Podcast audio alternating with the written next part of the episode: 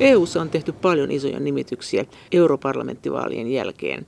Ja uudessa nimityskierroksessahan syntyi heti alkuun ongelmia, kun EU-vaalien Spitzenkandidat-systeemi ei toiminut niin kuin moni oli kuvitellut.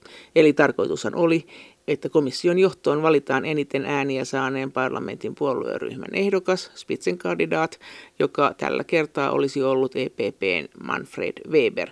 Mutta miksi näin ei käynyt ja mitä ongelmia siitä on nyt seurannut? Ja miltä vaikuttaa tällä hetkellä europarlamentin, Euroopan neuvoston, komission ja EKPn tilanteet. Itse asiassa kaikissa näissä instituutioissa on ongelmia. Mutta aluksi, miltä tämä koko nimityskierros on vaikuttanut? Väitöskirjatutkija Antti Ronkainen. Nimitysruletti oli siinä mielessä aika historiallinen, että samaan aikaan piti neljä Euroopan unionin tärkeintä virkaa täyttää. Eli Euroopan komission johtaja, Euroopan keskuspankin johtaja, Euroopan neuvoston johtaja ja sitten vielä tota Euroopan unionin ulkoministeri, ja tämä oli mielenkiintoinen tilanne siinä mielessä, että tämä kaikki tehtiin eurovaalien jälkeen tilanteessa, jossa Euroopan parlamentissa kansanpuolue eli konservatiivinen keskusta-oikeisto ja sosiaalidemokraatit keskusta-vasemmisto menetti parlamentissa enemmistön. Ja tähän vielä sotkettiin tämä Spitzenkandidaat, kärkiehokas nimitys, jossa parlamentti oli asettanut omia ehdokkaita, mutta kuitenkin nimitykset menevät Eurooppa-neuvoston kautta, niin tässä tuli tämmöinen kahden eri demokratiakäsityksen riita, kun Eurooppa-neuvosto ei sitten nimennytkään tätä Manfred, Manfred Weberiä, joka oli suurimman ryhmän kärkiehdokas. Ja sitten siitä alkoi tämmöinen kauhea riita Euroopan parlamentin ja Eurooppa-neuvoston välillä. Mutta tätä on niin kritisoitu, että näillä eurovaaleilla ei ollut mitään merkitystä ja tässä demokratia poljettiin, mutta yhtä lailla Eurooppa-neuvosto on demokraattinen elin, johon on valittu jokaisen EU-maan johtajat demokraattisilla vaaleilla. Ja joka ei tavallaan koskaan näyttänyt hirveästi vihreitä valoa tälle Spitzenkandidaat-menettelylle, eli tälle, että kun parlamenttivaaleissa joku ryhmä on iso, niin sen ryhmän Spitzenkandidaat pääsisi sitten komission johtoon. Parlamentillahan oli tämmöinen vallankaappausyritys, eikö se ollut vähän niin tässä on puutteellisia rakenteita, että Spitzenkandidaat jo nimestä voi päätellä, että se on saksalainen systeemi, jossa ollaan menty aina sillä, että vaalien suurimmasta tulee myös tota liittokansleri. Mutta eurovaaleissa se, sitä nyt kokeiltiin. Jean-Claude Juncker väistyvä komissiojohtaja oli ensimmäinen ja varmaan myös viimeinen, joka tällä Spitzenkandidaat-systeemillä valittiin. Ongelma on tietenkin se, että eurovaalit – on kansallisia vaaleja ja sitten tämä Spitzenkandidaat, häntä ei voi äänestää muuta kuin siinä maassa, jossa hän on ehdolla. E, ja tämä rakennelma, se on niin kaunis idea, mutta että Euroopan unioni ei ole demokratiassa vielä kehittynyt niin pitkälle, etteikö tässä olisi tämmöisiä kahden eri asteen demokratia-ihanteita ja ne sitten tulivat törmäämään tässä mikä siinä oli se suurin syy, että minkä takia neuvosto vasta tässä loppuvaiheessa rupesi kovasti sanomaan, että me ei suostuta tähän, että parlamentti valitsee komission puheenjohtajan, kun tämä komission ehdokkaiden valinta on meidän homma. No siis siinä on just tämä kaksi demokratia-ihannetta, eli Eurooppa-neuvosto esittää nämä ehdokkaat ja sitten Euroopan parlamentin pitää tietenkin hyväksyä tämä. Ja Euroopan parlamentti oli suuttunut siitä, että he, heidän niin nimeämäänsä ehdokasta ei asetettu – ja, ja, ja vieläpä niin, että Ursula von der Leyen, joka sitten valittiin, niin hän ei ollut niin kuin mikään Spitzen kandidaatti, olisiko hän ollut niin kuin kolmas tai neljäs ehokas, kun valittiin. Ja tämä on tietenkin asia, joka tulee nyt vainoamaan tätä Ursula von der Leyenin komissiota koko tämän ajan, että, että parlamentti on jotenkin varuillaan eikä luota häneen ja on niin äärimmäisen loukkaantunut. Ja nimenomaan tässä on se dynamiikka, että Macronhan lyttäsi tämän Manfred Weberin heti alusta lähtien, että hän sanoi, että pitää olla kielitaitoinen henkilö, pitää olla tunnettu henkilö ja pitää olla kokemusta poliittisesta johtamisesta. Ja hän niin lyttäsi ihan tämän Manfred Weberin maan rakoon ja sitten kaikki näinä pimeinä tunteina sitten päädyttiin tähän Ursula von der Leyeniin, joka taas jakaa tämmöisen Macronin vision Euroopan unionin tulevaisuudesta ja suvereniteetin kasvamisesta, puolustusyhteistyön lisäämisestä ja niin edelleen niin tässä nähtiin nyt sitten mielenkiintoinen jälkinäytös, kun Ursula von der Leyen nimessä näitä omia komissaarejaan. Sieltä hylättiin heti Unkarin ja Romanian komissaariehokkaat, mutta mikä oli historiallista, niin oli se, että Euroopan parlamentti hylkäsi myös Ranska-ehokkaa, eli Sylvi Goulardi, joka on myös tämmöinen Macronin liittolainen, Ja hän oli Ranskassa puolustusministerinä, joutui skandaalin myötä niin kuin jättämään sen pesti erittäin nopeasti. Ja Macron nimesi hänet Ranskan keskuspankin johtokuntaa, josta hänet sitten niin kuin poimittiin tänne komission. Ja Manfred Weber, koston haluinen suu veressä sitten niin kuin näissä, tässä nimityksessä kosti Macronille.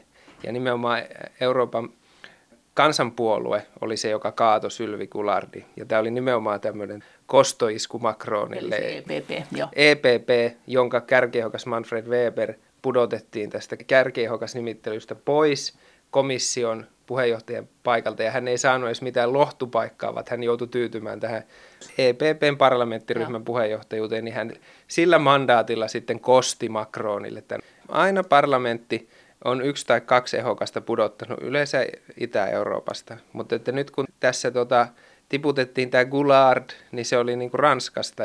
Tämä on ennen kuulumatonta, että ranskalainen ehokas pudotettiin.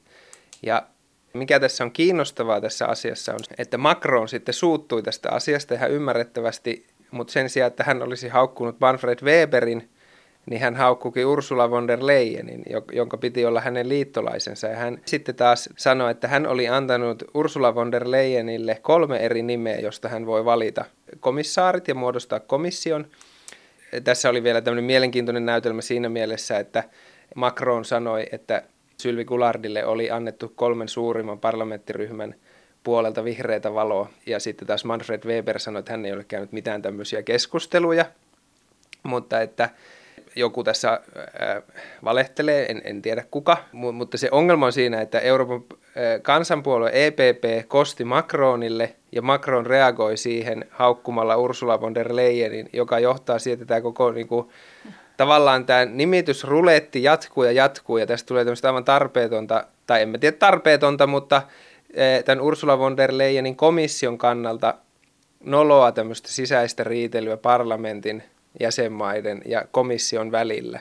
Ja se, että Macron julkisesti haukkuu Ursula von der Leyenin siitä, että tämä Goulard oli huono valinta ja hän oli itse varoittanut sitä, miksi hän sitten nimesi koko henkilön sinne, jos tota, se oli näin. Mutta Macron itse sanoi, että hän oli varoittanut, että, että, että Goulard on niin kuin he, helppo maali, että häntä ei kannata ottaa.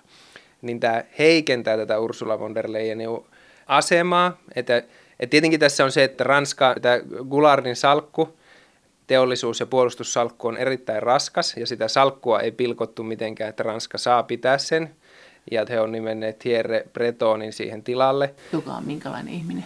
No hän on pitkän linjan poliitikko, ollut Ranskan valtiovarainministerinä toiminut yritysjohtajana ja on nimenomaan näistä eh, teknologia-asioista perillä. Siinä mielessä kiinnostava hahmo, että kieltäytyy käyttämästä sähköpostia, mutta tota, ja on kirjoittanut tieteiskirjoja tai tämmöisiä skifi-romaaneja, mutta erittäin pätevä poliitikko tähän niin kuin raskaaseen salkkuun. Tietenkin nyt tämä tulee menemään tämä parlamentin sukupuolijako, että se ei tule pysymään se 50-50. Et jos tästä nyt yhteen voi vetää jotain, niin on se, että tämä Ursula von der Leyenin valinta – komission johtajaksi oli poikkeuksellinen ja se liittyi tähän Spitzenkandidaat-järjestelmään, tämän parlamentin sinipunan niin keskusta-oikeisto ja keskusta-vasemmisto-aseman häviämiseen, sitten siitä seuraavaan tällaiseen Euroopan parlamentin ja Eurooppa-neuvoston väliseen riitaan, joka näkyy vielä sitten laajemmin tässä niin kuin Ursula von der Leyenin komissaarien nimityksessä, jossa jatkuu tämä riita Manfred Weberin ja Macronin välillä, ja nyt se on vielä sitten mennyt tälleen Macron ja Ursula von der Leyenin välillä. Se koko nimitysruletti lähti siitä komission johtajasta, että se piti nimetä ensin, ja sitten piti huomioida kaikki poliittiset, maantieteelliset, sukupuoleen liittyvät asiat ja tasapainot, että se ei ollut mikään helppo tehtävä niin kuin saada parin päivän aikana nimettyä neljä johtajaa sille, että kaikki EU-maat on niihin tyytyväisiä ja kaikki parlamenttiryhmät olisivat niihin tyytyväisiä, niin että se on mahdottoman vaikea suoritus ja siinä mielessä se on tietenkin ymmärrettävä, että siinä tätä riitaa tulee, mutta että se vainoaa tätä Ursula von der Leyenia ja se ei ole hyvä piirre, että parlamentin suuri ryhmä on näin niin kuin verisesti loukkaantunut siitä ja se tulee johtaa siihen, että Ursula von der Leyenillä ei ole tällä hetkellä toimivaa enemmistöä. Mä itse eurovaaleja ennen kuvittelin, että tämä tulisi johtamaan siihen, että – kun oli jo nähtävissä kaikissa kallupeissa, että keskusta oikeisto ja keskusta enemmistö menettää tämän enemmistön parlamentissa, niin se tulee lisäämään näiden liberaalien merkitystä. Että tavallaan kun eurovaaleissa oli huolena se, että kansallismieliset poliitikot nousee ja jumittaa Euroopan unionin toiminnan, niin se johtikin tilanteeseen, jossa tämmöiset Eurooppa-myönteiset on ajautunut ongelmiin keskenään ja he, he niin kuin riitelee nyt tästä niin kuin vallanjaosta ja, ja päätöksenteosta ja prosedyyreistä ja demokraattisuudesta, eikä niin kuin tarvita mihinkään näitä kansallismielisiä jumittamaan. Mutta että tässähän kävi sillä tavalla, että liberaalit nousi, Macronin painoarvo nousi. Että, et, hän on e- liberaaleissa. Hän on liberaaleissa, tämä Macronin Rem en Marche-liike no, kuuluu liberaaleihin – ja että jos katsotaan näitä kaikkia nimityksiä, mitä tässä nyt tehtiin, niin ne on kaikki tämmöisiä henkilöitä, jotka jakavat Macronin vision Euroopan unionin suvereniteetista ja kasvamisesta globaalisti ja tämmöistä niin kuin ranskalaisesta ymmärryksestä Euroopan unionista. Mutta kuitenkin, että tämä, tämä niin kuin Euroopan kansanpuolue ja Saksa niin kuin kosti tämän asian. Ja tämän, tämän kanssa nyt eletään, ja Ursula von der Leyenillä ei ole toimivaa enemmistöä, ja on nähty, että tämä keskusta, oikeisto, keskusta, vasemmisto ja liberaalit riitelee keskenään. Ja Ursula von der Leyen joutuu koko ajan tasapainottelemaan ja hakemaan tukea liberaaleilta, vihreiltä näille niin kuin ympäristöasioille ja sitten hakemaan myös ö, tukea Itä-Euroopasta ja, ja myös Orbanilta tukea niin kuin niin ne omat eli EPP. Niin, Eli ma, alta nyt sitten Manfred Weber, ne, takia, joka on heidän puheenjohtajansa parlamentissa. Niin, niin että ja hän, he joutuu, ja, ja, ja Viktor Orban hän kuuluu kuitenkin kansanpuolueeseen EPP-hen, ja että vaikka hän, heille, niin kuin, hän on ihan avoimessa niin kuin riidassa heidän kanssa, niin häntä ei uskalleta sieltä potkia pois, koska se no. sitten heikontaisi EPPtä ja, ja sen vaikutusvaltaa. Väitöskirjatutkija Antti Ronkainen Helsingin yliopistosta. Seuraava äh, suuri kysymyshän on EKP. Joo, toinen niin kuin merkittävä nimitys tässä johtajaruletissa oli Euroopan keskuspankin johtajan valinta, joka on siinä mielessä tuota kiinnostavaa, että Euroopan keskuspankin johtaja – valittiin osana tätä pakettia, eli se tarkoitti, että se valinta tulee olemaan äärimmäisen poliittinen, että aikaisemmin ei ole ollut tilannetta, että Euroopan keskuspankin johtaja oltaisi osana tämmöistä suurta pakettia jouduttu nimittämään, ja Euroopan keskuspankin johtajalla on äärimmäinen vastuu, ja se on erittäin tärkeä niin kuin omalla tavallaan. Ja tavallaan koko keskuspankkien historiassa ja keskuspankin olemuksessa on se, että se on – itsenäinen organisaatio, että siihen ei liity mitään tämmöistä poliittista lehmänkauppaa. Niin tietenkin jo tämä, että sinne valittiin Christine Lagarde, joka on kansainvälisen valuuttarahaston johtaja, mutta myös Ranskan entinen valtiovarainministeri, niin kertoo siitä, että se Euroopan keskuspankki on äärimmäisen politisoitunut. Mistä ja puolueesta? Hän tulee myös EPPstä, eli kansanpuolueesta. Hän on oikeistolainen poliitikko. Ja Euroopan keskuspankin varajohtaja Luis de Guindos on sattumoisin myös Espanjan entinen valtiovarainministeri, eli Euroopan keskuspankki on johtoportaan kautta erittäin politisoitunut, mutta että, että, että kun tämä nimitysruletti oli päällä, niin oli huoli siitä tavallaan, että kun piti saada tämmöinen puoluepoliittinen, geopoliittinen ja sitten sukupuolten tasapaino tähän, että siihen Euroopan keskuspankkiin nimettäisikin joku henkilö, joka ei ole kaikkein kompetentein siihen tehtävään. Että siis Euroopan keskuspankin johtajan asema on niin tärkeä, että siihen ei ole varaa laittaa tämmöisen poliittisen lehmänkaupan seurauksena huonoa, tai siis miten sanotaan, eniten sopivaa henkilöä. Mutta näinhän ei käynyt. Kristin Lagarde on erittäin hyvä henkilö siihen ja hänellä on hyvä, hyvä kokemus johtaa Euroopan keskuspankkia. Hänellä on niin kuin vahva johtamiskokemus ja hän on ollut tässä eurokriisissä vahvasti mukana. Ja myös eurokriisin lisäksi muita kriisejä IMFn kautta hoitanut. Ja hänellä on syvällinen ymmärrys maailman rahoitusjärjestelmän toiminnasta ja sen laajalaisuuksista, mutta myös politiikasta. Hän oli erittäin hyvä vaihtoehto tähän. Että onnea vaan Kristin Lagarde ja onnea vaan Euroopan keskuspankki. Hän, hän aloitti nyt ensimmäinen päivä marraskuuta ja hän on itse asiassa – tästä johtajaruletista ensimmäinen, joka pääsi aloittamaan. Ja hän on näitä kyyhkyjä, näitä löysän rahapolitiikan kannattajia. Joo. Joo. Eli no, kerrata, voi lyhyesti kerrata siis Mario Draghin tämmöinen perintö. Euroopan keskuspankin johtajan pesti on kahdeksan vuotta ja sitä ei voi uusia, että ei, ei, ei voi olla 16 vuotta. Mario Draghi valittiin 2011 Euroopan keskuspankin johtajaksi mustana hevosena tilanteessa, jossa eurokriisi oli pahimmillaan, näitä tukipaketteja annettiin, pidettiin kaikkia näitä hätäkokouksia. Euromaiden johtajat piti e, kymmeniä hätäkokouksia ja aina vakuuttivat, että olemme valmiita tekemään kaikkemme euron pelastamiseksi, mutta se eurokriisi ei loppunut. Sitten kun Mario Draghista tuli Euroopan keskuspankin johtaja itse asiassa tasan kahdeksan vuotta sitten, hänkin aloitti marraskuussa 2011, niin siitä reilut puoli vuotta tapahtui erittäin paljon, että Mario Draghi nimenomaan, hän oli kyyhky, hän löysäsi Euroopan keskuspankin rahapolitiikkaa. Hän kahdessa ensimmäisessä kokouksessa laski ohjauskorkoa. Sen lisäksi, että Euroopan keskuspankki antaa tuhannella miljardilla tämmöisiä hätälainoja pankeille ja rauhoitti tilannetta, mutta tilanne ei tietenkään rauhoittunut. Ja sitten siitä kesällä 2012 hän piti tämän legendaarisen puheen, jossa Mario Draghi sanoi, että Euroopan keskuspankki on valmis tekemään kaikkensa euron pelastamiseksi ja tuff, eurokriisi loppui siihen. Siis Tämä on erittäin historiallinen hetki ja toivottavasti Draghi kirjoittaa muistelmat ja kertoo siitä, mutta tässä on niin historiallista myös se, että kun Mario Draghi piti tämän puheen, että Euroopan keskuspankki on valmis tekemään kaikkensa euron pelastamiseksi, niin hän ei ollut varoittanut Euroopan keskuspankin johtokuntaa eikä Euroopan keskuspankin neuvostoa, Eli ketään Euroopan keskuspankin rahapolitiikasta vastaavia johtajia. Se tuli kaikille yllätyksenä. Ja tästä on sitten niin kuin erilaisia teorioita, että keiden kanssa hän oli siitä asiasta puhunut. Hän on nyt näissä jäähyväishaastatteluissaan sanonut, että hän konsultoi kyllä ihmisiä ja hän mietti erittäin tarkkaan sitä oikeaa viestiä finanssimarkkinoille, että se menee oikein. Ja, ja tätä, tätä ei ole esimerkiksi kerrottu, että oliko hän puhunut Angela Merkelin kanssa siitä asiasta, mutta kun hän sanoi tämän whatever it takes, niin e, miksi se onnistui se operaatio suureksi osaksi, niin yksi asia oli tärkeää, mikä oli tärkeää oli se, että Angela Merkel oli hiljaa ja hän ei niin kuin hyökännyt Draghia vastaan. Mutta Saksasta kyllä muut hyökkäsi. Mutta Saksasta sitten Saksan Bundesbankin johtaja Jens Weidmann vertasi tuota Draghia tähän Goethen näytelmään Fausti, jossa saatana neuvoo Faustia printtaamaan rahaa se, selvitäkseen veloistaan. Ja sitten Saksan perustuslaki tuomioistuin teki tämmöisen manööverin, jossa se uhkasi aloittaa tämmöisen perustuslaillisen kriisin ja estää Bundesbankin osallistumisen näihin hätäoperaatioihin, jos Euroopan unionin tuomioistuin ei sano, että nämä rajattomat ostot sellaisena ovat laittomia. Mutta sitten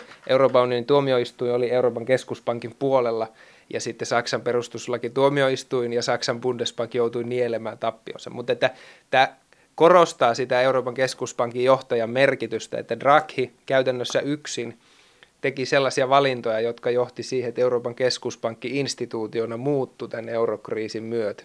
Että vaikka mitään Euroopan keskuspankin mandaattia ei ole muutettu, mitään Euroopan unionin perussopimuksia ei ole muutettu, mutta se Draghin niin kuin päätös luvata markkinoille tämmöinen operaatio ja sitten, että Euroopan keskuspankki loi tämmöisen rahoitusinstrumentin, OMT-ohjelmaksi sanotaan. Sitä ei ole käytetty vielä, se on olemassa – mutta sitä ei tarvinnut tota, käyttää, niin sen alaisuudessa ei olla ostettu sentilläkään mitään osakkeita. Mut se idea on se, että Mutta se lupaus, se lupaus siitä, että jos asiat menee heikkoon suuntaan, niin tämmöistä kriisimaata ollaan valmiita tukemaan tiettyjä ehtoja vallitessa periaatteessa rajattomilla ostoilla, niin se, se riitti lopettamaan se eurokriisin, koska sitten markkinoiden ei tarvinnut enää huolehtia, että meneeköhän Portugalin jälkeen joku muu maa konkurssiin tai tarviiko Italia tai Espanja tukipaketin. Et se lupaus sinänsä niin kuin poisti sen huolen ja, ja se, eurokriisi loppui siihen. Ja se poliittinen hauskuus oli siinä, että kun oli näitä rahastoja, ne ei olisi riittänyt mihinkään, mutta keskuspankilla on vapaus painattaa rahaa määrättömästi ja ne, ne. olisi auttanut näitä kriisimaita. Se ongelma oli siinä, että, että tässä vaiheessa kun Draghi sanoi whatever it takes, niin euro, euromaiden johtajat – olivat sopineet tästä väliaikaisesta vakausmekanismista ja sitten pysyvästä tästä Euroopan vakausmekanismista. Mutta se ongelma oli se, että,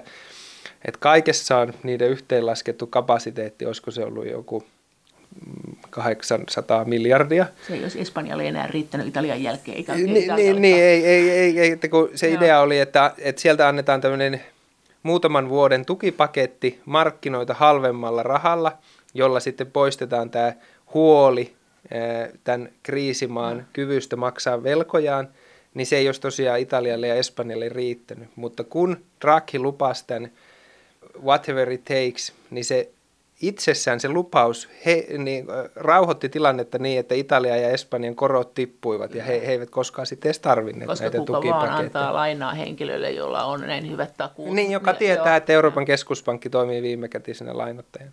Tämä Draghin perintö on suuri ja hän on niin kuin suuria eurooppalaisia poliitikkoja, koska voi olla, että ilman sitä, että Draghi olisi niin kuin uskaltanut toimia noin aggressiivisesti, niin voi olla, että euro olisi hajonnut jossain muodossa. Et se on tietenkin vaihtoehtohistoriaa, mutta se tilanne, missä oltiin, niin e- euro oli hajoamisen partaalla ja oli, oli varasuunnitelmia koko ajan tota, euro hajoamisen varmaan. Väitöskirjatutkija Antti Ronkainen Helsingin yliopistosta. Sieltähän on häipynyt sieltä EKPstä näitä, joiden mielestä tämä rahapolitiikka on liian löysää.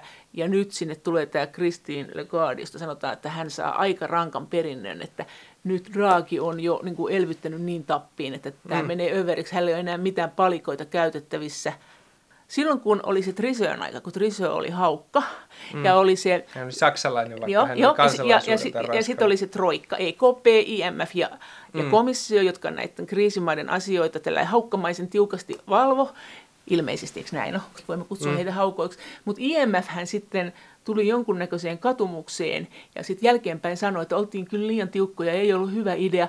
Oliko tämä Christine Lagarde silloin jo IMFssä, oliko se sen idea? Nähdäänkö me nyt hänet sieltä tulemassa ensin moitittuaan EKPtä, mm. niin EKP johtoa. Mun mielestä on tärkeä kysymys, mutta käydään se läpi kohta. Joo. Eli jos mennään tätä Draghin perintöä eteenpäin, niin hänellä on kaksi asiaa, miten hän muutti Eurooppaa. Tai siis lukuisia, mutta nämä on kaksi suurinta.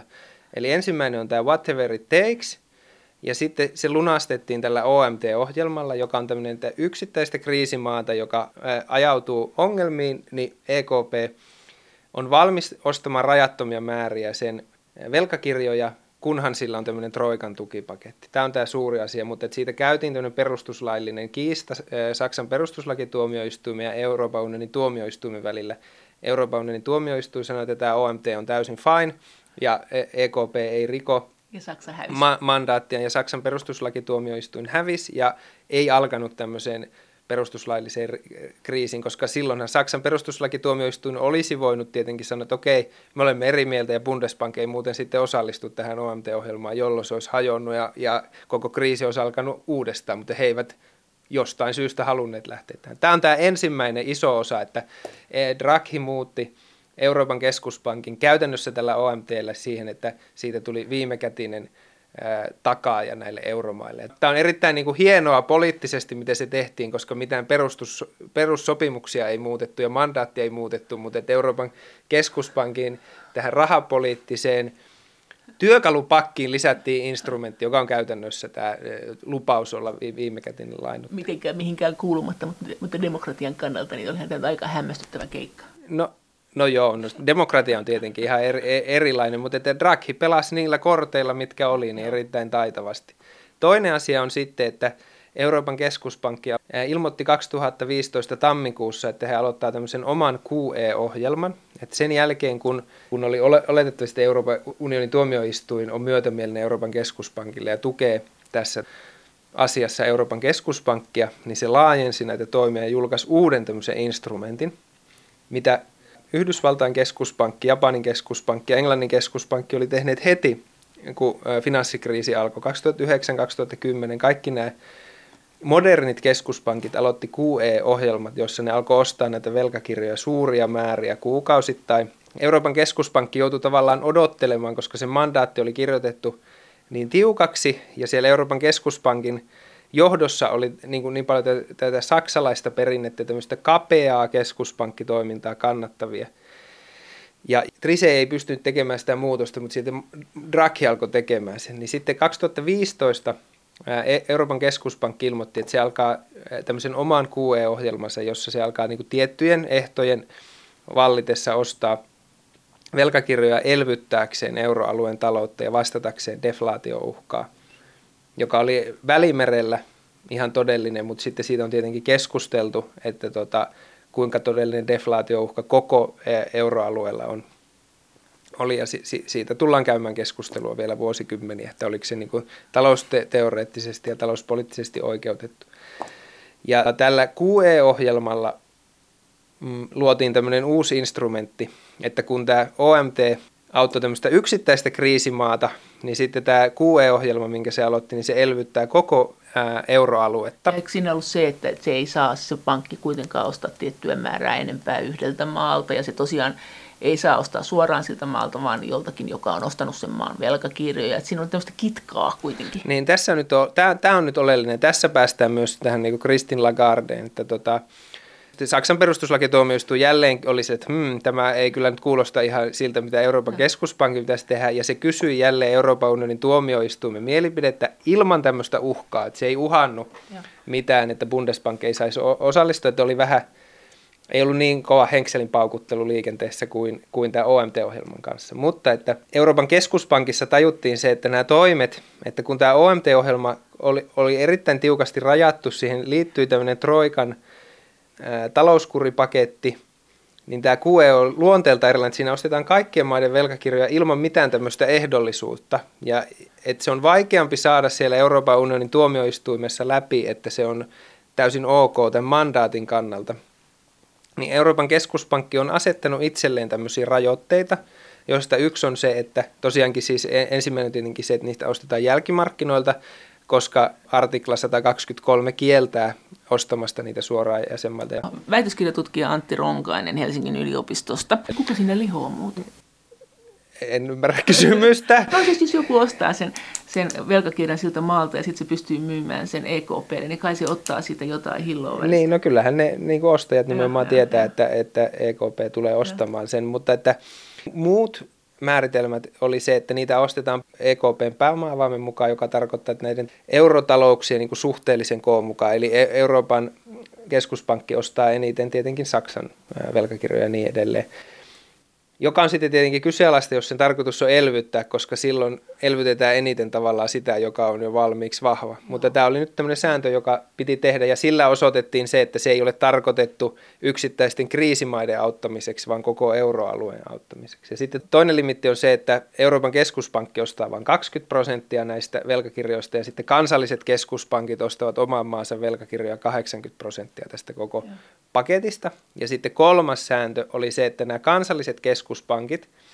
eivät saa ostaa sieltä jälkimarkkinoilta yli 33 prosenttia niistä tarjolla olevista velkakirjoista. Ja sitten kun Saksan perustuslakituomioistuin kysyi tätä mielipidettä, niin Euroopan unionin tuomioistuin taas sanoi, että tämä on täysin perusteltu, että deflaatiouhka on olemassa ja tämä QE-ohjelma on sellainen, jolla voidaan kiihdyttää inflaatiota, jotta EKP voi saavuttaa oman hintavakaustavoitteensa.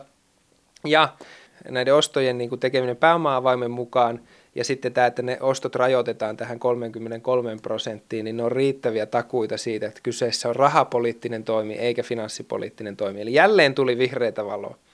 Mutta tässä on nyt se koukku, mikä liittyy sitten niin kuin Kristin Lagardeen, on se, että Esimerkiksi Saksassa on tällä hetkellä velkajarru perustuslaissa, ja perustuslaissa lukee, että Saksa ei saa ottaa velkaa yli 0,35 prosenttia suhteessa bruttokansantuotteeseen, ja se rajoittaa tätä jälkimarkkinoilla olevia Saksan velkakirjojen määrää, joka taas sitten vähentää sitä mahdollisuutta, että mitä Euroopan keskuspankki voi ostaa ja kuinka paljon se voi tämän QE-alaisuudessa niin jatkaa ja näitä niin, ostoja. se suhteutetaan Saksaan. Niin, ja Saksaa saa, ostetaan joo. eniten. Eli joo. tässä on niin kuin tämä Saksan velkajarru tavallaan rajoittaa Ei sitä, että, koska sillä on tämä oma sääntö 33 prosentista.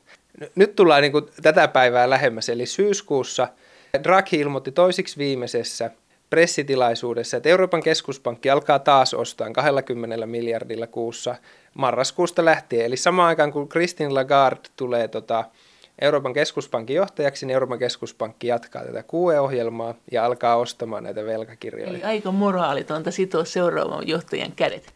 No en, en tiedä. Tämä on kiinnostavaa, koska Euroopan keskuspankki on, on erittäin suljettu laitos – Pöytäkirjat on 30 vuotta salaisia, eli 2029 tullaan tietämään, että mitä ensimmäisessä Euroopan keskuspankin johtokunnan kokouksessa on keskusteltu. Että siellä on varmaan ollut suuri riita siitä, että mitä tehdään. Ja Axel Weber ei ollut suinkaan ainoa, joka on eronnut. Että Saksan Bundesbankin johtaja Axel Weber erosi Bundesbankin johtajan tehtävänä vastalauseena sille, että että Trichet, joka oli siis Draghin edeltäjä Jean-Claude Trichetin aikana, Euroopan keskuspankki alkoi ostaa jo näitä valtionvelkakirjoja, mutta ei rajattomia määriä, vaan että he osti niitä vähäisiä määriä, auttoi näitä kriisimaita. E, ennen Axel Weberia on eronnut myös Jürgen Stark Euroopan keskuspankin johtokunnasta, koska hän on vastustanut näitä, tätä Euroopan keskuspankin roolin kasvattamista ja siellä on Jans Weidman, joka oli sitten Axel Weberin seuraaja, niin hän on julkisesti arvostellut näitä toimia, kuten vertaamalla Draghia tähän tota, Goethen Faustiin. Ennen eurokriisiä oli ennen kuulumatonta, että näitä keskuspankin tämmöistä likapyykkiä ja erimielisyyksiä käytäisiin julkisuudessa, koska ajateltiin, että se vähentää keskuspankin uskottavuutta, jos ei se ole sitoutunut siihen politiikkaan, mitä se tekee. Ja tässä kävi mielenkiintoinen asia kahdella tavalla, että kun EKP ilmoitti tästä QE-ohjelman aloittamisesta, niin paitsi että sitä vastusti Saksan keskuspankkiirit, sitä vastusti myös Ranskan keskuspankkiirit, Itävallan, Hollannin ja Viron keskuspankkiirit. Ja tämä kaikki tuli esiin.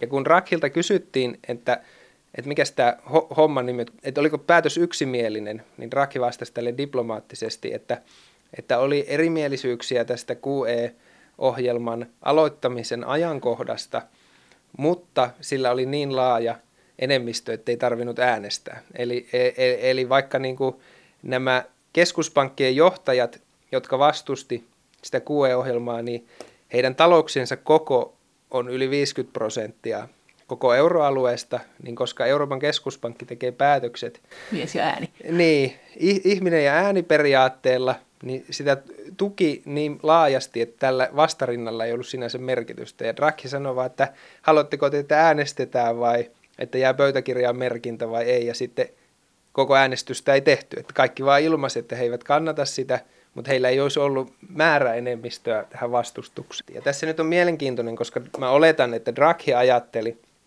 että koska euroalueen talous heikkenee ja se on riippuvainen Euroopan keskuspankista, niin hän helpottaa Kristin Lagarden kauden alkua sillä, että Lagarden ei tarvitse ensimmäisessä kokouksessa tehdä jotain hirveätä pakettia. Aha.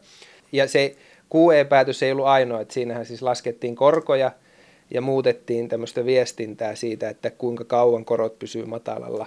Ja sitten vielä ää, julkaistiin tämmöinen uusi TLTRO, tämmöinen pitkäaikainen, niin kuin pitkäaikaisia lainoja pankeille, ja ni, niitä ehtoja muutettiin.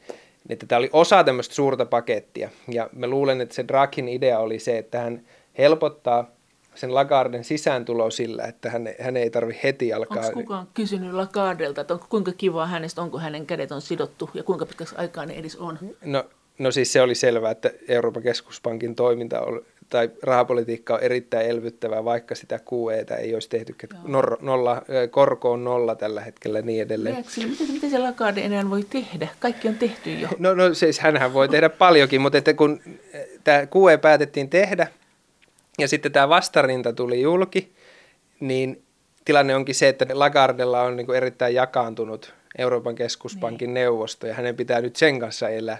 Ja tämä, tämä on nyt kiinnostavaa, että kun se QE ohjelma on nyt aloitettu ja sitä ostetaan 20 miljardin kuukausivauhdilla.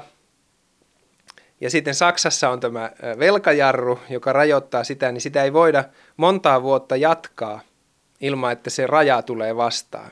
Eli joko niin kuin Saksan perustuslakia pitää muuttaa, tai sitten Euroopan keskuspankin pitää nostaa sitä itse itselleen asettamaan rajoitetta. Että näitä, on nä, se helpoin tapa. Se on, se on helpointa, että e- Euroopan keskuspankki rahapoliittisessa kokouksessa päättää, että voidaan vaikka ostaakin jatkossa 50 prosenttia vaikka niistä jälkimarkkinoilla olevista velkakirjoista. Mutta tietenkin Lagardella on nyt vaikeampaa, koska me tiedetään kaikki, että siellä suurimmat maat vastustaa nimenomaan tätä QE-ohjelmaa ja varmaankin se vastustus sen QE-ohjelman näiden rajoitteiden löysäämiseksi, jotta sitä voidaan tehdä enempi, on suuri. Tarvitseeko sen välittää siitä? No tarvii, todellakin sen tarvii välittää, koska e, johtajan tehtävä on viestiä markkinoille, että Euroopan keskuspankki on toimintakykyinen ja se tekee kaikkensa. Että kun Mario Draghi sanoi, että EKP on valmis tekemään kaikkensa, markkinat usko sen ja se usko jo sinänsä rauhoitti tilannetta erittäin paljon. Mitä enempi markkinat epäilee sitä, että Euroopan keskuspankki ei ole toimintakykyinen, niin sen vähempi näillä toimilla on mitään merkitystä, jos niihin ei uskota. Eli, eli, eli Lagarde joutuu kahden asian kanssa nyt taistelemaan, ja se on se, että hänen pitää niin kuin miettiä, että tullaanko näitä itse itselle asetettuja sääntöjä nostamaan ja miten hän niin kuin myy sen sinne Euroopan keskuspankin neuvostoon. Vetääkö hän vaan samalla tavalla kuin Draghi yrittää pitää sen niin kuin vastustuksen, niin kuin että, että vastustus ei ole määräenemmistö tehtäessä niitä päätöksiä ja elää vaan sen niin kuin vastarinnan kanssa. Mutta tässä niin kuin Lagardessa on vielä mielenkiintoista se, että hänen pitää elää näiden Euroopan keskuspankin neuvoston sisäisten ristiriitojen kanssa, niin sitten myös se, että jos hän nostaa sitä limittiä, vaikka nyt sanotaan 50 prosenttia, joka sitten mahdollistaisi pitemmän aikaa tämän QEn jatkumisen, niin sitten se välittömästi Saksan perustuslakituomioistuin tulee taas ja lähettää kirjeen Euroopan unionin tuomioistuimelle ja kysyy, että hei, onko tämä laillista? Ja mitä enempi näitä sääntöjä muutetaan ja mitä enempi sitä löysennetään, niin on edes juridisesti vaikeampi argumentoida, että, että, se on, että kyseessä on pelkästään rahapoliittinen toimi. Eli tässä on niin tämmöinen rahapoliittinen riita täällä Euroopan keskuspankissa ja sitten on tämmöinen legaalinen riita – niin kuin Saksan perustuslakituomioistuimen ja Euroopan tuomioistuimen välillä siitä, että, että onko tämä Euroopan keskuspankin toiminta enää rahapolitiikkaa. Mutta tässä päästään nyt siihen Lagardeen vielä takaisin, että hän on monessa sopassa ja liemessä keitetty poliitikko, joka ymmärtää rahoitusmarkkinoiden toimintaa ja kansainvälisten instituutioiden toimintaa, ja hän, hänen pitää tämän kanssa pelata. Ja kun sä kysyit nyt aikaisemmin sitä IMFn ja Euroopan keskuspankin suhdetta, niin tässä tullaan nyt kolmanteen asiaan, että meillä on haukat, EKPssä ja sitten Saksan perustuslaki, fundamentalistit, perustuslakituomioistuimessa. Haukat myös. Haukat myös, niin kuin lakihaukat. Ja sitten on vielä kolmas kysymys on se, että, että tosiaan se on totta, että IMF osallistui ensimmäiseen Kreikan tukipakettiin, mutta silloinhan ei ollut Lagarde vielä IMFn johtaja. IMF osallistui Kreikan ensimmäiseen tukipakettiin vastoin sääntöjään, että kun IMF tukee jotain, niin säännöissä lukee, että maalle pitää tehdä aina – velkojen alaskirjauksia. Ja ei tehty. Mm. Ei tehty, koska nimenomaan euromaat ja Euroopan keskuspankki vastusti sitä. Ja tietenkin tämä on vaihtoehtohistoriaa, mutta todennäköisesti Kreikalla olisi mennyt paremmin, jos olisi tehty tämmöinen IMF-läinen – ää, tukipaketti. Ja Saksan ja Ranskan pankilla huonommin, koska ne niin, olisi uudelleen niin, niin, niin, jo, jo, jo, niin joku, joku sen olisi maksanut tietenkin, Joo. mutta tämä koko eurokriisin hoito ja nämä tukipaketit kriisimaihin, niin ne on myös tukipaketteja ytimen maihin, koska jos niitä ei olisi annettu, niin nämä esimerkiksi Saksan ja Ranskan pankit olisi kärsinyt tappioita ja sitten taas Saksan ja Ranskan hallitukset olisi joutunut antamaan tukipaketit omille pankkisektorille. Ne on tämmöiset kaksoistukipaketit, vaikka sanotaan vaan, että ne auttaa näitä kriisimaita, niin ne auttaa näitä ytimenmaita myös. No, anyhow, siis eh, IMF kärsi suuren tämmöisen uskottavuustappion siinä, että se osallistui tähän Kreikan ensimmäiseen tukipakettiin. Nopeasti tarvittiin toinen tukipaketti ja siitä lähtien sitten kun Lagarde tuli puikkoihin, niin IMF, erityisesti IMFn tutkimusosasto kipuili – näiden päätösten kanssa, koska näihin IMFn tukipaketteihin aina sisältyy tämä arvio velkakestävyydestä, ja ne velkakestävyysarviot nyt jälkeenpäin sanottuna, tai silloin jo epäiltiin, että ne ei ole uskottavia, ja eikä ne sitä ollutkaan. Ja sitten IMF otti tästä tämmöisen, että niiden uskottavuus koki kovan kolauksen Joo. siinä, että ne osallistuivat näihin eurokriisitukitoimiin, ja Lagarde otti nimenomaan Euroopan keskuspankin kanssa yhteen siitä, että kuinka velkakestäviä nämä ratkaisut ja tukipaketit ja nämä ilman velkoja alaskirjauksia tehtävät Kreikan kakkostukipaketti sisältyi itse asiassa yksityisille oleva mutta siis kysymys, alaskirjaus, mutta ei, ei koskenut Euroopan keskuspankkia tai euromaita. Mutta siis kysymys siitä, kun IMF silloin tästä kriisinhoidosta kritisoi sitten tätä EKPtä ja, ja komissiota, niin kysymys ei ollutkaan sitten siitä, että olisi ollut siellä IMFssä ihan mahdottomia kyyhkysiä, jotka vaan säälii näitä Kreikan asukkaita ja miettii sitä, että miten tästä eteenpäin, vaan kysymys oli siitä, että he olivat niin liemessä omien sääntöjensä kanssa, koska niitä velkoja ei alaskirjattu eli annettu anteeksi, jolloin nämä maat ei ollut niin velkakestäviä, että IMF olisi sääntöjensä mukaan ollut oikeus niitä tukea. Näin se sitten menikin. Että se ei ollutkaan mitään hyvyyttä ja semmoista, niin kuin, että että no on, se siinä, on, on se siinä mielessä hyvyyttä, että, että kun IMF yleensä auttaa jäsenmaata, niin siinä tehdään velkojen alaskirjaus ja valuutta devalvoidaan. Nämä on niin kuin kaksi asiaa, jotka on niin kuin jykeviä toimia sen maan uudelleen käynnistämiseksi. Nämä kumpikaan ei ollut käytössä euroalueella poliittisista syistä ja siitä syystä, että on yhteisvaluutta, jota ei, yksittäiset kriisimaat ei voi de- devalvoida. Ja komissio ja, oli huolissaan. E-, eli, eli siitä niin kuin IMF ihan aiheellisesti oli sille, että, että meillä on tämmöinen käsitys, että nämä, nämä on välttämättömiä asioita, kun tehdään velkajärjestely ja annetaan tukipaketti, jotta se maa voi elpyä siitä. M- mutta että oleellista tässä kaikessa on se, että vaikka IMF tälle julkisesti oli eri mieltä ja kritisoi ja siinä kaikkea vuodettiin asiakirjoja ja tuotiin esiin niin kuin hyvin selvästi, että IMF kannata, e, ei kannata näitä, niin Lagarde oli kuitenkin viime kädessä, hän oli lojaali Saksalle, että hän ei kuitenkaan kyseenalaistanut niitä tai tehnyt jotain suurta välirikkoa IMF-johtajana Saksaa ja euroryhmää. Ja nyt kun hän astuu, Lagarde astuu Euroopan keskuspankin johtajaksi, niin mielenkiintoista tulee olemaan se, että miten hän puhuttelee myös euromaita. Minkälaisia poliittisia riskejä silloin syntyy, kun rahapolitiikka on löysää ja esimerkiksi näitä QE-velkakirjoja ostetaan? Väitöskirjatutkija Antti Ronkainen. No se riski on se, että tällä hetkellä Euroopan keskuspankkihan ostaa näiden valtioiden velkakirjojen lisäksi kaikkia muitakin yksityisiä tuotteita, kaiken maan konkurssikypsiä lentoyhtiöiden osakkeita ja muuta. Se on ostanut niitä nyt siis 2015 vuoden jälkeen niin 2600 miljardilla. Siinä on yli 40 Suomeen Antti Rinteen ensimmäistä budjettia päällekkäin. Ja, ja, ja sitten jos on näin paljon taseessa arvopapereita, niin tietenkin lisääntyy riskit, että joku näistä veloista jää maksamatta ja silloin e- Euroopan keskuspankki kärsii tappioita ja sitten nämä Sa- Saksan haukat iskee heti siihen, koska he, he ovat sitä mieltä, että min- e- keskuspankkihan voi jatkaa vaikka negatiivisella taseella, mutta se on poliittinen ongelma just siksi, että, että minkäänlaisia tappioita näistä toimista ei saa tulla. Tietenkin vielä suurempi ongelma tulisi, jos joku ö, maa, jonka velkakirjoja on ostettu, eroaisi euroalueelta. Et siinä tulee tämmöinen poliittinen kysymys siitä, että yksikään jäsenmaa, jonka velkakirjoja on ostettu, ei saa enää erota. Kuten Italia. Kuten Italia, jonka velkakirjoja on ostettu erittäin paljon. Mitä sä luulet, että jos tämä linja vaan jatkuu ja jatkuu, tuli uusi uusi Kyyhkynen tuli nyt peliin ja vanha Kyyhkynen oli oikein ponteva Kyyhkynen, niin mikä tämän lorun loppu on, milloin me ollaan siinä takaseinässä ja millainen se takaseinä on ja voiko silloin tapahtua niin, että itse asiassa tuleekin euroeroja sen takia, että ollaan niin tyytymättömiä EKPn rahapolitiikkaan ja ylipäänsä näihin EKPn taseisiin. No siis kuten sanoin, että se raja tulee koko ajan lähemmäs, mitä jatketaan. Ja, se, ja se on? No, no se on taloudellisia ja poliittisia ongelmia, että, että esimerkiksi kun näitä QE-ostoja tehdään, ja Euroopan keskuspankkihan on pitänyt siis nyt korot nollassa kymmenen vuotta. Se on valtava markkinainterventio. Se muuttaa näitä kapitalismin perussääntöjä, joista yksi on esimerkiksi se, että kannattamattoman yrityksen pitää mennä konkurssiin.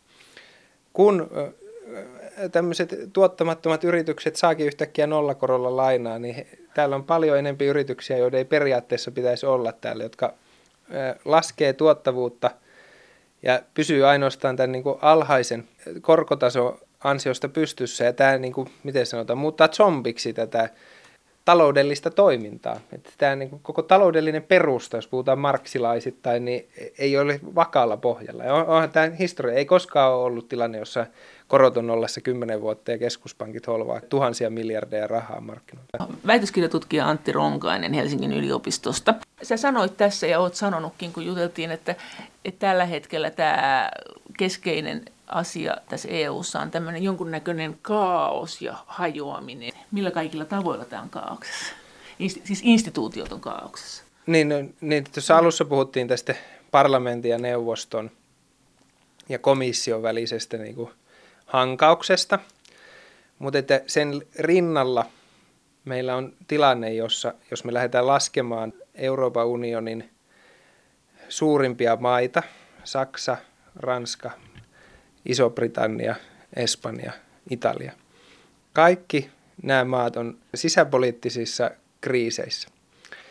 Ranska on ehkä tällä hetkellä parhaassa tilanteessa, että vaikka sielläkin keltaliivit oli, niin Emmanuel Macronilla nyt on suhteellisen vakaa tilanne. En usko, että Marine Le Pen tulee haastamaan niin kuin näissä seuraavissa presidenttivaaleissa. Macronilla on hyvin aikaa, ellei nyt jotain ylivoimasta käy. Hänellä on enemmistö parlamentissa, hänen ei tarvitse niin kuin sen suhteen mitään riidellä. Ja hän on myös suunnannut tätä huomiota Euroopan unioniin. Hän veti, kuten sanottiin, niin näissä johtajaruletissa niin ihan, ihan värisuora, että hän sai Ursula von der Leyenin, Christine Lagarde Ranskasta, Charles Michel tuonne tota, Eurooppa-neuvostoon ja sitten vielä tämä tota, Josep Borrell Euroopan unionin ulkoministeriksi ja vielä Kirsi Kaksiset IMF-johtajaksi tuli tämä Georgiiva eikä Hollannin Disselblom. Eli hän, mutta komissaari hän, niin, mutta, hän, mutta hän osoitti tämmöisen niin kuin, ulkopoliittisen taidon näyttäjä. Jos näistä niin kuin johtajanimityksistä oltaisiin tehty suuria päätöksiä, niin se olisi nimenomaan tukenut sitä, että tämä sinipunan romahdus tai, tai tippuminen alle 50 prosenttia lisää liberaalien voimaa ja nimenomaan Macron niin kuin näki sen ja, ja hyödytti sen taitavasti konferenssidiplomatiassa. Okei, mutta sitten katsotaan. Iso-Britannia täydellisessä Brexit-kaauksessa tulevat vuodet, vuosikymmen varmaan vielä, Et, mutta jäädään katsomaan. Niin ja vielä Ranskasta piti sanoa se, että nythän menee hyvin, mutta mitä sitten kun Macron jää pois, että koko Ranskan puolue kenttä on ihan raunioina. Macron tuli ja hän näki tämän asian, hän niin kuin uudelleen brändäsi tämmöisen kolmannen tien ja tämmöisen kes- keskustapositio vaan sliippasi itsellään sen ja, ja, ja sitten jotenkin romahdutti koko puoluekenttä. Sitten Saksa. Nyt oli vaikka nämä Thüringenin osavaltiovaalit, jossa siis kävi niin, että Die Linke ja Alternative für Deutschland, jotka on ainakin parlamentissa nämä niin kuin oikeisto ja vasemmisto ääripää, niin ne oli kaksi suurinta ja sitten nämä vanhat puolueet, Merkeli CDU, tippui kolmanneksi suurimmaksi ja sitten tota, sosiaalidemokraatit SPD siitä. Ja en, en, en tiedä, mi, miten, mitä se tapahtuu, mutta jos siellä esimerkiksi aletaan neuvotella niin, että tota CDU kannattaa tätä Dilinken vähemmistöhallitusta, mikä sinne tulee, niin se tarkoittaa sitä, että CDU tulee jossain vaiheessa tekemään diiliä myös niin Alternative für Deutschlandin kanssa – tämä koko Merkelin ja tämän suuren koalition niin kuin kannatuksen lasku on mielenkiintoinen ilmiö. Onko se koko Saksassa? Mitä tulee käymään? No, no ei, ei kukaan tiedä. Niin tämä kysymys siitä, että mitä tapahtuu, kun Merkel jää pois. Että johtaako se vaan johonkin uuteen kaaukseen, tämä nyt CDU uusi johtaja Kramp Garrenbauer, no, niin, niin hän on Merkel lojalisti, vähän konservatiivisempi kuin Merkel. Sosiaalidemokraattisella puolueella on niin kuin koko ajan semmoinen, että kaadetaanko tämä hallitus. Nyt on seuraava on nyt tässä marraskuussa puoluekokous, jossa valitaan u- uusi johtajapari. Oletettavasti se tulee olemaan tämä Scholz, joka on valtiovarainministeri, yhtä tiukan linjan tyyppi kuin Wolfgang Schäuble. Ja se varmistaisi tietenkin sitten tämän tota, hallituksen Pysymisen. rämpimisen loppuun asti. Tämä on se niin kuin riski, mitä Saksassa voi käydä, että siellä tuleekin näitä niin kuin uudet puolueet, uudet omilla tavoillaan Die Linke, vasemmistolaisesti radikaali, vihreät ympäristöasioissa erittäin radikaali, Alternative für Deutschland maahanmuuttoasioissa, kansallisessa kysymyksessä erittäin radikaali. Että nämä tulee vaan ohi. Niin ja sitten tietenkin, että Italia ja Espanja. Espanjassahan on nyt tässä kuussa vaalit ja, ja siellä on myös ongelma, että, että siellä on ää, kaksi puoluejärjestelmä romahtanut ja vasemmisto ei onnistunut näissä edellisten vaalien jälkeen saamaan hallitusta aikaiseksi ja siellä on Katalonia kysymys, miten siihen vastataan. Ja sitten Italiassa, jossa on tämä mielenkiintoinen Kontten kakkoshallitus, jota tällä hetkellä yhdistää oikeastaan Salviinin nousun estäminen tai pitkittäminen. Ja siihen, tähän, tähän liittyy itse asiassa yksi teoria, että nyt se Salvinin uhka siinä mielessä ei ole poistunut, se on vähentynyt. Hän ei huitele siinä 40 prosentissa, vaan lähempänä 30 prosenttia. Mutta jos vaalit nyt pidettäisiin, niin Salvini onnistuisi äh, Berlusconin ja sitten tota, tämän vielä, vielä, vielä oikeistolaisemman Brothers of Italin kanssa muodostamaan hallituksen. Ja tä, tässä on mielenkiintoinen teoria nyt, että vuonna 2021 äh, Italiaan nimetään seuraava presidentti. Ja jos Konten kakkoshallitus onnistuu kaikkia politiikan lakeja vastoin pysymään pystyssä silloin vuoteen 2021, niin kuka olisi parempi presidentti Italiaan kuin Mario Draghi, joka presidentillä Italiassa on erittäin suuri rooli, varsinkin tämmöisinä poliittisesti epävakaina aikoina. Hän johtaa hallitusneuvotteluita, hän on erittäin suuri sisäpoliittinen tekijä. Ja tavallaan Mario Draghi olisi tämmöinen tulppa siellä, että Italia ei nyt sitten ainakaan hänen kaudellaan eroaisi eurosta. Mutta tämä on tietenkin erittäin kaukasta, mutta että, että jos me katsotaan, niin se voi, voisi olla. Laajasti kaikissa maissa meillä on sellainen kehitys, että jokaisessa maassa nousee näiden vanhojen keskustalaisten puolueiden rinnalle tämmöisiä radikaaleja protestipuolueita, jotka nimenomaan romahduttaa näitä ytimiä, ytimiä ja näitä vanhoja enemmistöjä, jotka on jo, joiden ansiosta koko Euroopan unioni on olemassa. Että nämä keskusta oikeistolaiset ja keskusta vasemmistolaiset puolueet, niin niitä hiillostaa kaikki. kaikki ja molemmilla puolilla liberaalit, radikaalit ja konservatiivit. Sosiaalidemokratian kriisi on jo vähän niin kuin vanha asia, että nyt niin kuin nykyinen ongelma on nimenomaan tämä keskusta oikeiston kriisi. Eli jos me ajatellaan näitä kolmea instituutiota, Eurooppa-neuvostoa, Euroopan keskuspankki ja Euroopan parlamentti. Näissä kaikissa on meneillään semmoinen hajaannus. Eurooppa-neuvosto, joka tekee kaikki suurimmat päätökset, niin koska siellä on näiden Euroopan unionin maiden johtajat, heidän omat kansalaiset ei luota näihin johtajiin. Nämä Eurooppa-neuvostossa olevat Euroopan johtajat eivät voi luottaa toisiinsa, koska kaikki vetää vähän kotiin päin. Ja vaikka monet on julkisesti eurooppalaisia ja vastustaa näitä kansalliskonservatiiveja, niin näiden maltillistekin eurooppalaisten päätöksenteossa nämä kansalliset intressit vaikuttaa erittäin paljon. Tämä on yksi tekijä. Toinen on se, että Euroopan parlamentti vaaleissa nyt keväällä sinipuna, tämä keskusta oikeisto ja keskusta vasemmisto, menetti siellä parlamentissa enemmistön, jonka seurauksena liberaalit joudutaan ottamaan päätöksentekoon mukaan. Ja tämä aiheuttaa sitten vaikeuksia, kun, kun ennen vanhat kaksi hyvää kaveria on sopinut kaiken keskenään, niin joudutaankin ottaa joku sliipattu Macron ja liber, liberaalit erittäin niin pro-eurooppalaiset voimat mukaan. Ja se dynamiikka on mennyt uusiksi siellä parlamentissa ja se on toinen tämmöinen kaaosta ja kriisiä aiheuttava muutos.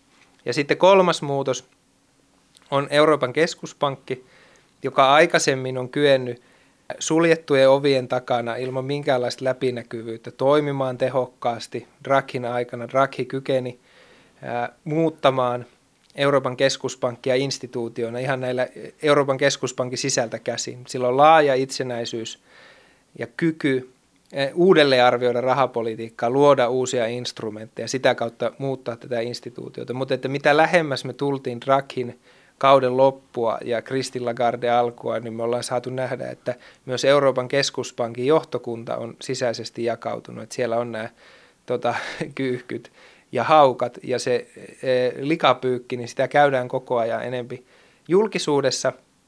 Ja ihan perus raha, rahapolitiikan teoriaan liittyen, niin se heikentää tätä keskuspankin uskottavuutta, koska markkinat ei voi – luottaa siihen, että se on toimintakykyinen. Että myös Kristin Lagardella tulee olemaan erittäin kova tehtävä siinä, että hän joutuu elämään näiden neuvoston sisäisten jakolinjojen kanssa vakuuttamaan markkinat, mutta myös sitten keskustelemaan Eurooppa-neuvoston kanssa Euroopan unionin tarpeellisista uudistuksista ja sitten tota, no tietenkin hän, hän käy myös dialogia Euroopan parlamentin kanssa, mutta että ei, ei ole niin kuin millään näillä keskeisistä instituutioista Euroopan unionissa helppoa tulevat vuodet. Ja sitten mm. neljänneksi Euroopan komissio, mistä kaikki alkoi, niin Ursula von der Leyen on erittäin vaikeassa raossa, koska hänellä ei ole Euroopan parlamenttia, jossa olisi tämmöinen vahva enemmistö. Päinvastoin hänellä on niin kuin riitaisa parlamentti, joka ei luota häneen, joka, joka haluaa koko ajan kostaa ja jotenkin näpäytellä ja ta- taistella hänen kanssaan. Ja hän joutuu myös elämään – Eurooppa-neuvoston ja Euroopan parlamentin välillä, jotka, jotka mittelevät keskenään siitä, että, että miten Euroopan unionia demokraattisesti kehitetään ja eteenpäin viedään. Että kun me katsotaan nyt neuvostoa, Euroopan keskuspankkia, Euroopan komissio, kaikki on tavallaan näiden EU-maiden sisäisten poliittisten kriisien seurauksena tämmöisissä omanlaisissa kummallisissa sisäisissä dynamiikoissa tai dubioissaan, ja se sitten heijastaa myös näiden instituutioiden väliseen yhteistyöhön. Ja näin sanoi väitöskirjatutkija Antti Ronkainen Helsingin yliopistosta.